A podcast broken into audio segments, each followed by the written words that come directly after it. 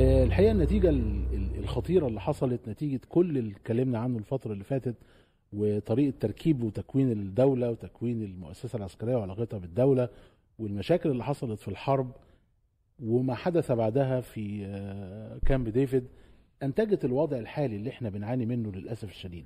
يعني ما حدث في 2013 هو نتيجة تراكم طويل خلال ال 45 أو ال 50 سنة اللي فاتوا أكتر كمان من 52 والنقطة المهمة إن ال- الع- العساكر في مصر النظام العسكري بيعتمد في شرعيته على انتصار حرب أكتوبر.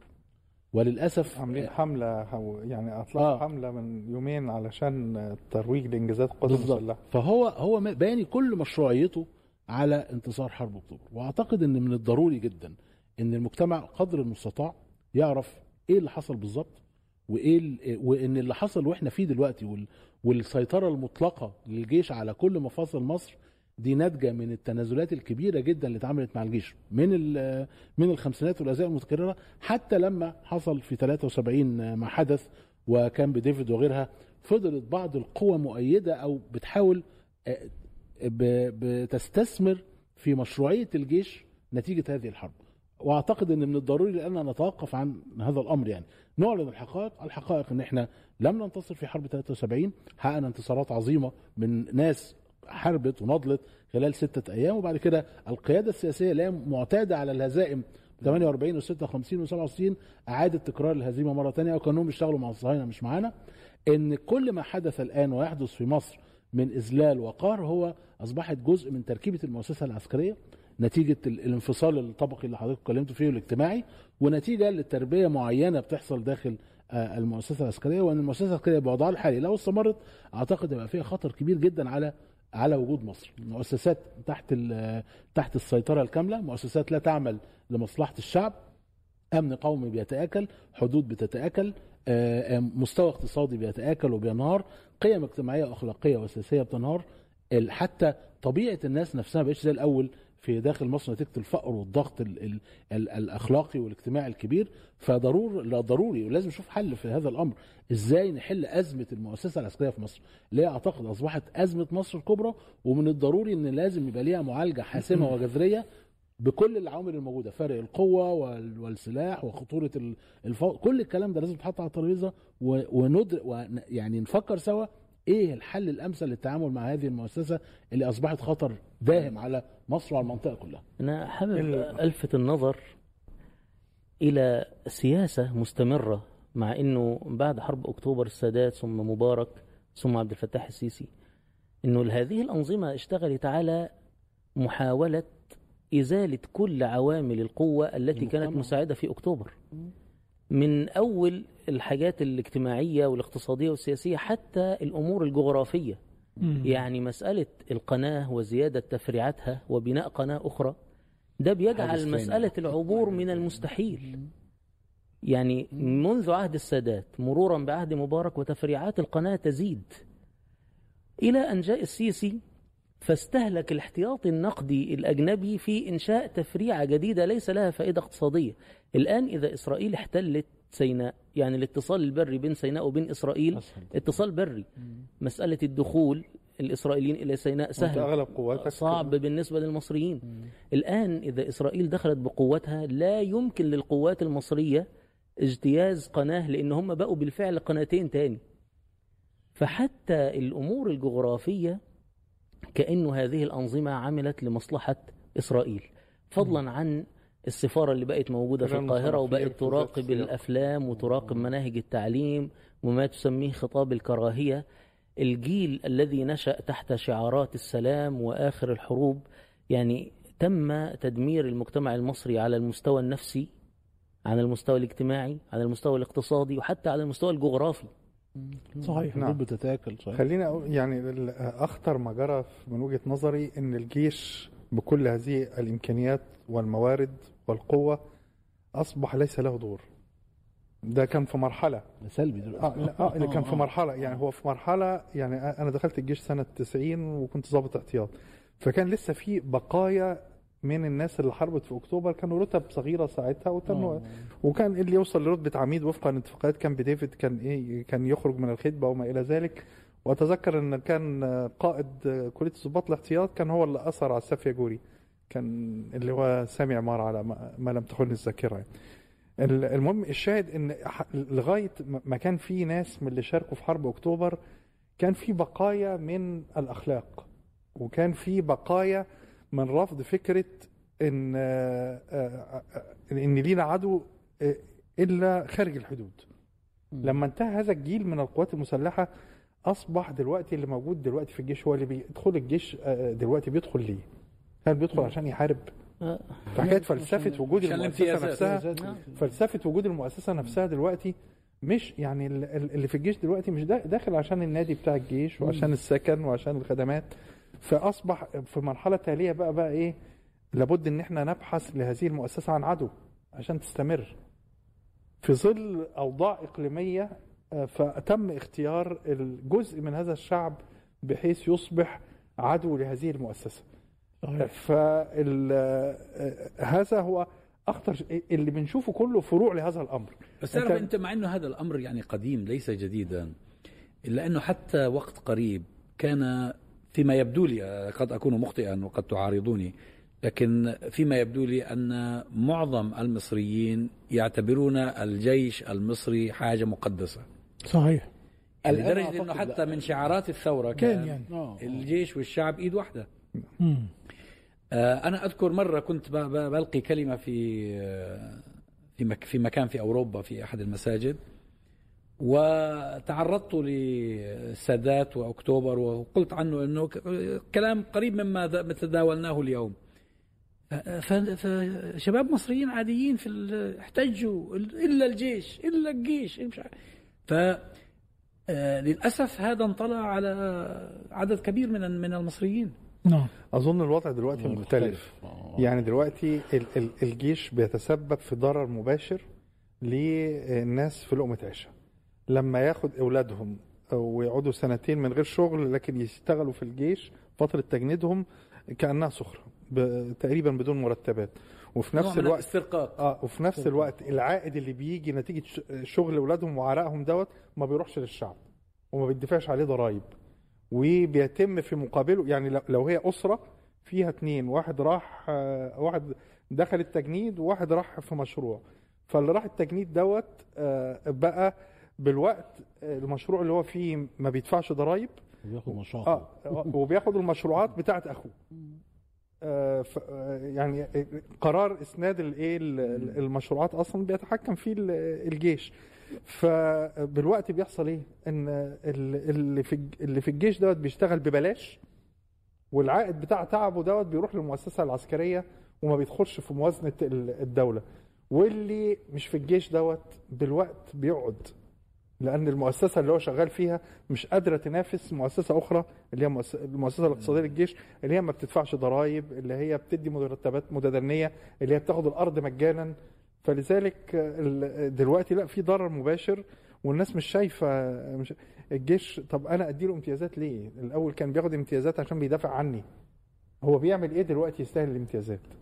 من هنا جاي الآن الضغط من صندوق النقد الدولي والمؤسسات الدولية على موضوع الخصخصة لأنه لا يمكن أن آه، يكون هناك قطاع خاص نشط ومنتج ومجدي وتشجع الناس أنهم يدخلوا. ويسدوا إذا كان آه، الجيش ما زال يحتكر كل هذه ال- وبعدين هو مرافق. يعني ما هو عنده مشاريعه الاقتصادية اللي هو تخلى عنها يعني هيئة ال هيئة الإنتاج الحربي لا هي... آه هيئة الإنتاج نعم. الحربي فين؟ مين اللي صفاها؟ يعني هل ده كان قرار الشعب؟ لا هو ما فيش حرب ينتج ليش؟ ما- لا هو الحقيقة الم- المصانع الإنتاج الحربي عندها قدرات واسعة يعني ممكن تشتغل في حاجات استراتيجية مهمة جدا مش بالضرورة تسليح يعني. فده كان خطأ قاتل يعني حاجات التدمير الم- المنظومة الصناعية المصرية سواء على مستوى القطاع العام أو قطاع الأعمال يجي دلوقتي بقى يزرع كارثة و- كبيرة جدا يعني. يزرع ويعمل محطات بنزين ويعني ما... آه يعني حاجات في حتة. كده خاصة بوزاره الإنتاج الحربي هاجيلها بس افتكرت حوار إحنا ما كملناهوش أثناء الحلقة يعني هو في مجلس الأمن القومي إزاي فرض اللي هو شخص السيسي وزير الدفاع يفرض ارادته على المجموع اللي هو تسع أشخاص. هو بال- في الآخر لأنه يمتلك القوة. يعني قصدي إجابة السؤال. يعني هو الذي سيقرر إن كان سيخوض حربا ضد إثيوبيا ولا لا. لكن اللافت بقى. السيسي عندما قام بالانقلاب كان لديه أزمة كبيرة جدا في فكرة الشرعية. فأنا كنت أقعد أسأل نفسي يعني جا يعني جاءته أو جاءه موضوع سد النهضة ده على طبق من فضة. كان يستطيع السيسي أتى على رأس الدولة وهو بلا أي إنجازات ما عندوش تاريخ من أي نوع. يعني ال- مبارك كان بيدور على صاحب الضربة الجوية يعني. آه. يعني آه. يعني مثلا المشير طنطاوي كان ممكن قصدي عنده آه، تاريخ عسكري قصدي موجود ايا كان حجمه يعني كان حضر آه، معارك عسكرية. السيسي ما عندهوش يعني. فكان عنده فرصة ذهبية جدا إن هو في قضية مجمع عليها شعبيا و... وأيضا لديه تعاطف إقليمي و... وبعض التعاطف الدولي. هي قضية يعني سد النهضة. فكان بدل ما هو كان عمال يعني يلف على العالم الغربي ويعمل صفقات سلاح بمليارات ال- الدولارات عشان يعني. يشتري هذه ال- ال- ال- المشروعية كان عنده فرصة ذهبية جدا مش بس يكتسب بها شرعية لدى العالم الغربي أيضا شع... شرعية شعبية والناس تنسى له تماما فكرة الانقلاب ال- العسكري. اذا لماذا لم يقم السيسي بهذه الخطوة في موضوع عليه إجماع شعبي في في الآخر وكان يكتسب شرعية زي ما بيقولوا شعبية بالإضافة لشرعيته في في الإقليم باعتباره راجل منتصر في قصدي في معركة من المعارك. ده يمكن بيأكد إن في حد ما يعني هو ما بيشتغلش الشعب أيوه عشان كده لما بتكلم. على المؤامرة بيضار. المؤامرة حاضرة بصرف النظر عن في تعريفها يعني الأكاديمي يعني أيوه وبرضه في أطراف مستثمرة في سد النهضة ومنها الإمارات. الامارات نعم هي اللي بتمول. هذا ما إليه، بتدير نعم. إذا يعني. المواضيع المواضيع مترابطة. آه آه صحيح. اذا الرجل ليس حرا في أن حتى يتخذ يعني إيه مثل مثل هذه ال- ال- الخطوات قرار الانقلاب نفسه ما كانش يقدر ياخده ماذا يعني. لو إنه السيسي تترس ورفض أن يسلم تيران وصنافير؟ كيف كانت ستكون شعبيته في في في مصر وفي العالم العربي والإسلامي وليس في مصر وحدها؟ لا يستطيع. أي أصلا قامت الحرب في ال 67 من أجل بسبب توقف الملاحة في خليج العقبة. وجزء على فكرة من أسباب الانقلاب غاز البحر المتوسط. يعني ده أحد من أسباب الانقلاب. أيوه ما الثروة طيب. أنا أقصد إذا أنت كان عندك فرص إنك تصنع لنفسك تاريخ يمحو شخصي. تاريخ عبد الناصر والسادات ومبارك حتى. وكل أنا أيوه ما أنا بتكلم عن المجد الشخصي. إذا كنت تسعى إلى المجد أنا أظن الشخصي إنه هو مش عاوز مجد هو عاوز رز. ما هو الرز برضه كان هيجيله. جاله آه، رز هيجيله، بقول، آه. رز جاي له آه إذا هو استطاع إن هو يكتسب المكانة دي الرز هيجي له لحد عنده. الناس تحترم الأقوياء. ده يذكرنا لا تحترم الضعفاء ولا المتسولون. يذكرنا بكتاب دور الصدفة والغباء في في تغيير مجرى التاريخ. أيوه. آه. هو يعني طبعا في مدرسة في في التاريخ اللي هو يعني إن الأمور كلها مش محسوبة وإنما يجب أن ينظر إليها من علم النفس من زاوية علم النفس شخصية القائد نفسها صحيح. هي التي تحدد حتى مايلز كوبلاند في لعبة الأمم. طبعا مايلز كوبلاند هذا كان قرين أو doubleur عبد الناصر. صحيح. فبيقول آه، يعني هو هذا يعني هذه الزاوية في النظر هي التي يمكنها أن تفسر لك كيف يمكن أن يقدم الزعيم على حرب محتومة الخسارة وكيف ينسحب من حرب محتومة الفوز. الجزء آه، الشخصي نعم. هو حتى ذكر مايلز كوبلاند إن هم لما قالوا له إذا خير عبد الناصر بين مصلحته ومصلحة مصر فأي شيء سيختار؟ فقال فأنا دخلت المكتب بتاعي وقلت مش عايز حد يدخل عليا. قضيت ليله أست- تتقمص استرجع الشخصية. واتقمص الشخصية. هو ده كان دوره آه. في برنامج لعبة الأمم ضمن المخابرات الأمريكية. قال وخرجت بالنتيجة إنه سيختار مصلحته الشخصية.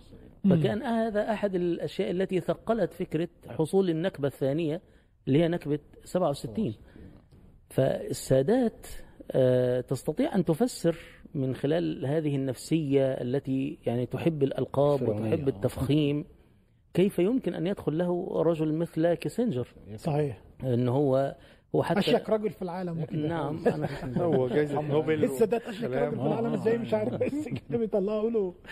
آه فهو إشباع هذه الأمور. فبالتالي عبد يعني, يعني- من ينظر إلى عبد الفتاح السيسي يوقن أن هذا الرجل لا يمكن أن يحارب ولو احتلت مصر مرة واثنين وثلاثة وأربعة.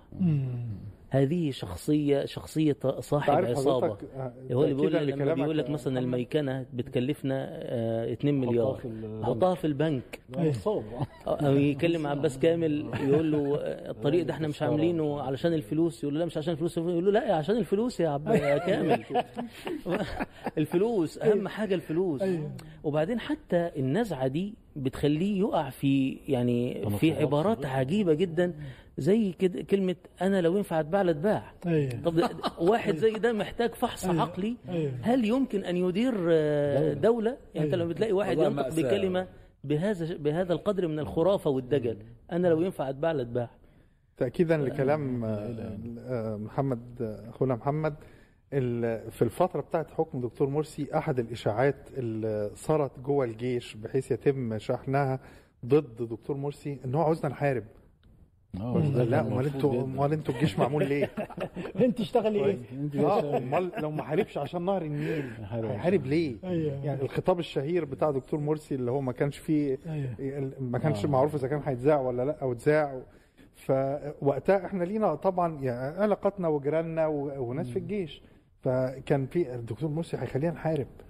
مصيبه لا امال أنت في الجيش بتعمل إيه؟ أيوة، أيوة. النيل هيتاخد يعني مش مهم طبعا هو من الحقيقة من أهم نتائج ال- بعيدة المدى لخطة السادات في حرب أكتوبر ليس فقط كما ذكرنا إخراج مصر من الصراع مع العدو الصهيوني مع أن مصر يعني بعض المؤرخين يرى أنها هي المستهدف الأول من نعم. إقامة الكيان الصهيوني في فلسطين صحيح. وليس أهل فلسطين صحيح. صحيح يعني مصر بسبب وضع يعني موقعها وأهميتها التاريخية والاقتصادية إلى آخره والسكانية. آه الأخطر من ذلك أنه مهد السبيل لهيمنة الكيان الصهيوني في المنطقة العربية من محيطها إلى خليجها.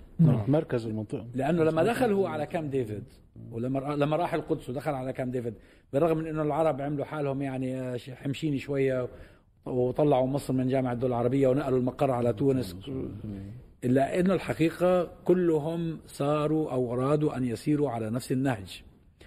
ليس هذا فقط. إذا تجاوزت المنطقة العربية كثير من دول العالم ومنها الهند والصين وغيرهم اللي ال- كانوا متعاطفين مع الفلسطينيين أكثر مما هم متعاطفين مع الإسرائيليين. أصبحوا الآن من حلفاء الكيان الصهيوني ضد الفلسطينيين.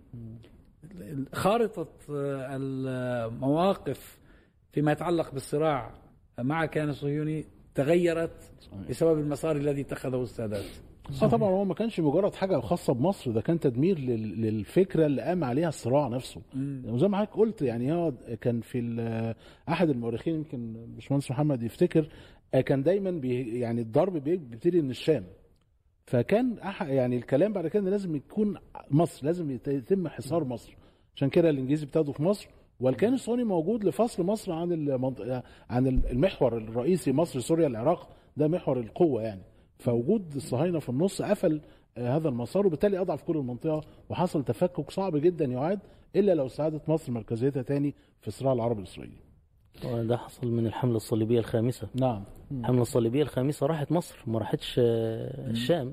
وكان الدرس إن إحنا لما ذهبنا إلى الشام كانت مصر كالطعنة في خلفنا تمد الشام بالمال والرجال. ولذلك الحملة الصليبية كانت عايزة تقايض بيت المقدس بالقاهرة يعني تحتل القاهرة وتقايض عليه بيت المقدس. طبعا فشلت لظروف أخرى ثم الحملة السابعة كذلك ثم سجلوها فعلا في كتاب مارينو ساندو تورسيلو صحيح. آه، عن الحروب الصليبية إنه إذا أراد الغرب أن يغزو الشرق مجددا فعليه أن يضرب يبدأ مصر. بمصر. وده اللي استفاد منه نابليون. مصر اولا ثم الشام وثم الإنجليز فيما بعده. وطبعا فيه مصداق آه، قصيدة أحمد مطر الثور فر من حظيرة البقر. وثارت فكرتني العجول في الحظيرة. يعني وأنت بتتكلم في التاريخ وكده افتكرت سيسي لما هاجم الاهتمام بالتاريخ وال... يعمل إيه التعليم في وطن. ضايع لا ده هاجم غير التعليم لا. لا هاجم وهاجم دراسات الجدوى وهاجم كل حاجة يعني بس أنا أظن. إنه الغضبة العربية كانت غضبة حقيقية يا دكتور عزام لأنه آه، هو الغضبة حضرتك الشعبية حقيقية الغضبة الشعبية حتى برضو وال- والأنظمة أنا هقول هقول لحضرتك ليه الانظمه كان عندها إشكالية في هذا. التوقيت يعني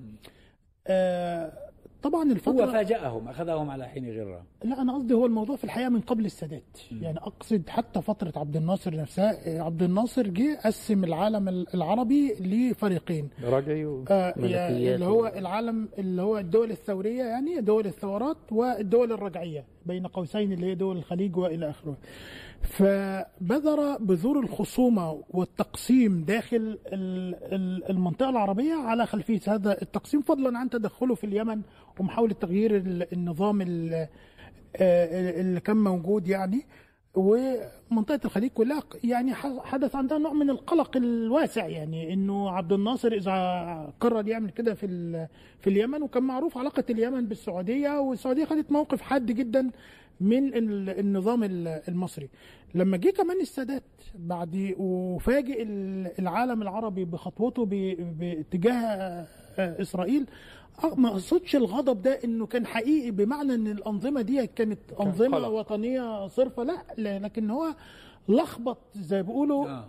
الترتيبات وال- آه، والمعادلة يعني هم ما كانش عندهم مانع إن هم يخشوا في تفاهمات مع الكيان هو الصهيوني كان في مسار شغال لكن على قاعدة فكرة. مختلفة حتى من أيام عبد الناصر بالظبط. يعني ما هو عبد الناصر وافق على مشروع روجرز, روجرز. صحيح مشروع روجرز لو أن الإسرائيليين وافقوا أن يعيدوا ما احتلوه في ال 67 كان خلص لتم. الأمر ولا اعترف عبد الناصر بإسرائيل صحيح. هذا كان الم- المفروض يحصل صحيح. لكن صحيح. الإسرائيليين تعنتوا صحيح وبدأوا يتم يعني يتماحكوا يقولوا مش الأراضي اراض ومش عارف واختلفوا على آه.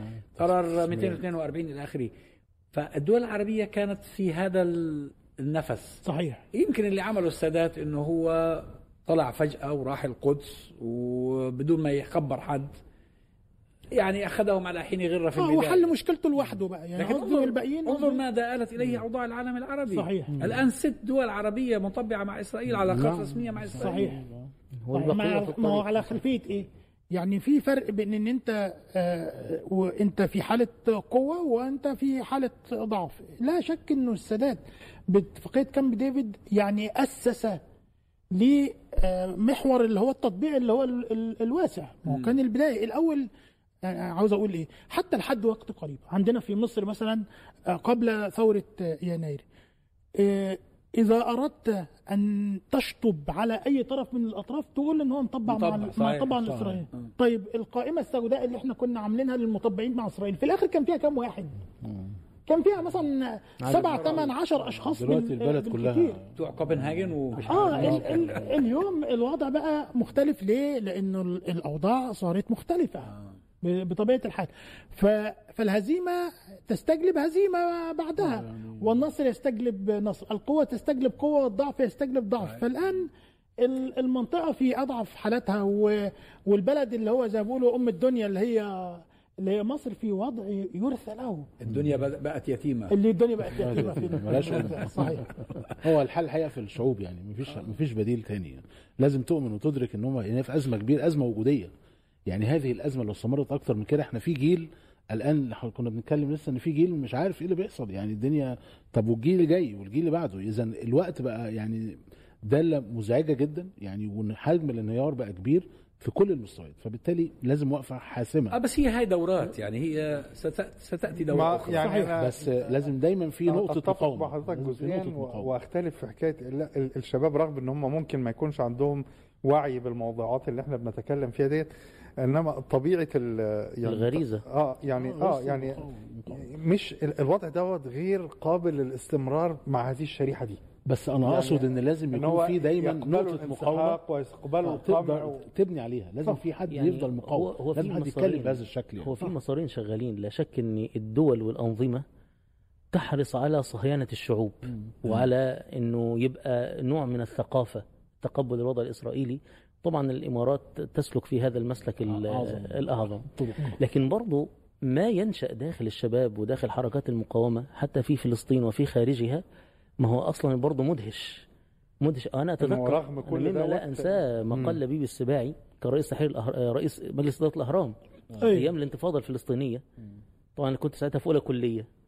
فكان أحد الأشياء التي اندهش لها بيقول من أين خرج هذا الجيل الذي هو جيل السلام إحنا كان المدارس الابتدائية بتعمل مظاهرات في الشوارع آه وطبعا فضلا عن الجامعات التي اشتعلت فاكر فهو بيقول آه، السياسة المصرية تعني بتتكلم أن على الوضع في مصر. نعم آه. آه، الوضع في مصر مصر. نعم. أنا بقول لك هو كان مندهش إنه هو بيقول المؤسسات المصرية مبنية على شكل إنه الرئيس يتكلم في الخطاب بكلمة فكل مؤسسة تدور إزاي تترجم كلام الرئيس إلى سياسات فإحنا بقالنا 30 سنة بنتكلم في السلام. فده ترجمته وزارة الثقافة إلى برامج ترجمته وزارة التعليم إلى آه، مناهج. ترجمته وزارة الإعلام إلى مسلسلات وأفلام ويعني تثقيف.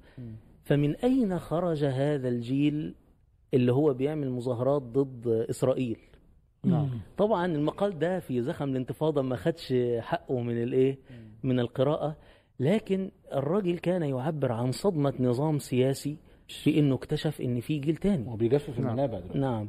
ولذلك حتى آه يعني قصدي أقول حتى الشرائح غير المتدينة والشرائح التي ما يعني لم تتعرض للمعاني الإيمانية والتربوية والمشايخ إلا أنه النفور والرفض ال- الغريزي من هذا الكيان الصهيوني ما يزال قائم حتى الآن وبعض الأفراح اللي موجودة في زوايا مصر وأدغال الصعيد بتغني أغاني ضد أيوة. آه. آه إسرائيل فهذا نوع يعني عايز أقول هذا خط أنا فاكر ألا سليمان. خاطر بمناسبة سليمان خاطر الذكرى بتاعته من, يومين مم. كان مظاهرات عارمه أنا كنت في إعدادي ساعتها ونزلنا نتظاهر في الشارع في لما اتقتل سليمان خاطر في السجن. كانت مصر كلها مدارس اعدادي وابتدائي آه، سوري اعدادي وثانوي وجامعة كلها كانت في الشارع في هذا يعني على المستوى الشخصي بداية ارت... يعني اشتباك الواحد مع الشأن العام كان بسبب قصف مقر منظمة التحرير في تونس. في أول يوم في في الحياة ال- في في الجامعة. فأنا برد على كلام بقى حضرتك حكاية أو تساؤل اللي بيبقى المقال من أين أتى هذا الجيل؟ أنا أتذكر مثلا لا أنسى. الرحلة اللي اتحاد طلبه آه، اتحاد الطلبة عملها بين قوسين التيار الإسلامي أو الإخوان المسلمين لأن إحنا نروح نشوف السلك الشائك الفاصل بين مصر وبين غزة ولا أنسى المشهد بتاع إن الأسرة جزء نص منها في غزة وكانت ساعتها البيوت بقى ما فيش منطقة عازلة كانت البيوت مباشرة على ال- السور. آه مم. على السور ما هي كانت آه، بلدة والأهالي. آه آه. والأهالي وهم عمالين يكلموا بعض من اليمتين فكان في جهد في ال- في- في تنشئة هذا الجيل. أتذكر بقى آه، دروس الدكتور عبد الستار فتح الله سعيد آه، في ال- في العقيدة وإن مرحلات الملحقات خط بارليف برضه اللي من كان الملحقات اللي آه ورحل الرحلات لخط بارليف وقرية يمين. وكانت الرحلة مجرد إن أنت تروح تشوف بس. المكان فقط من غير ما تستريح. ترجع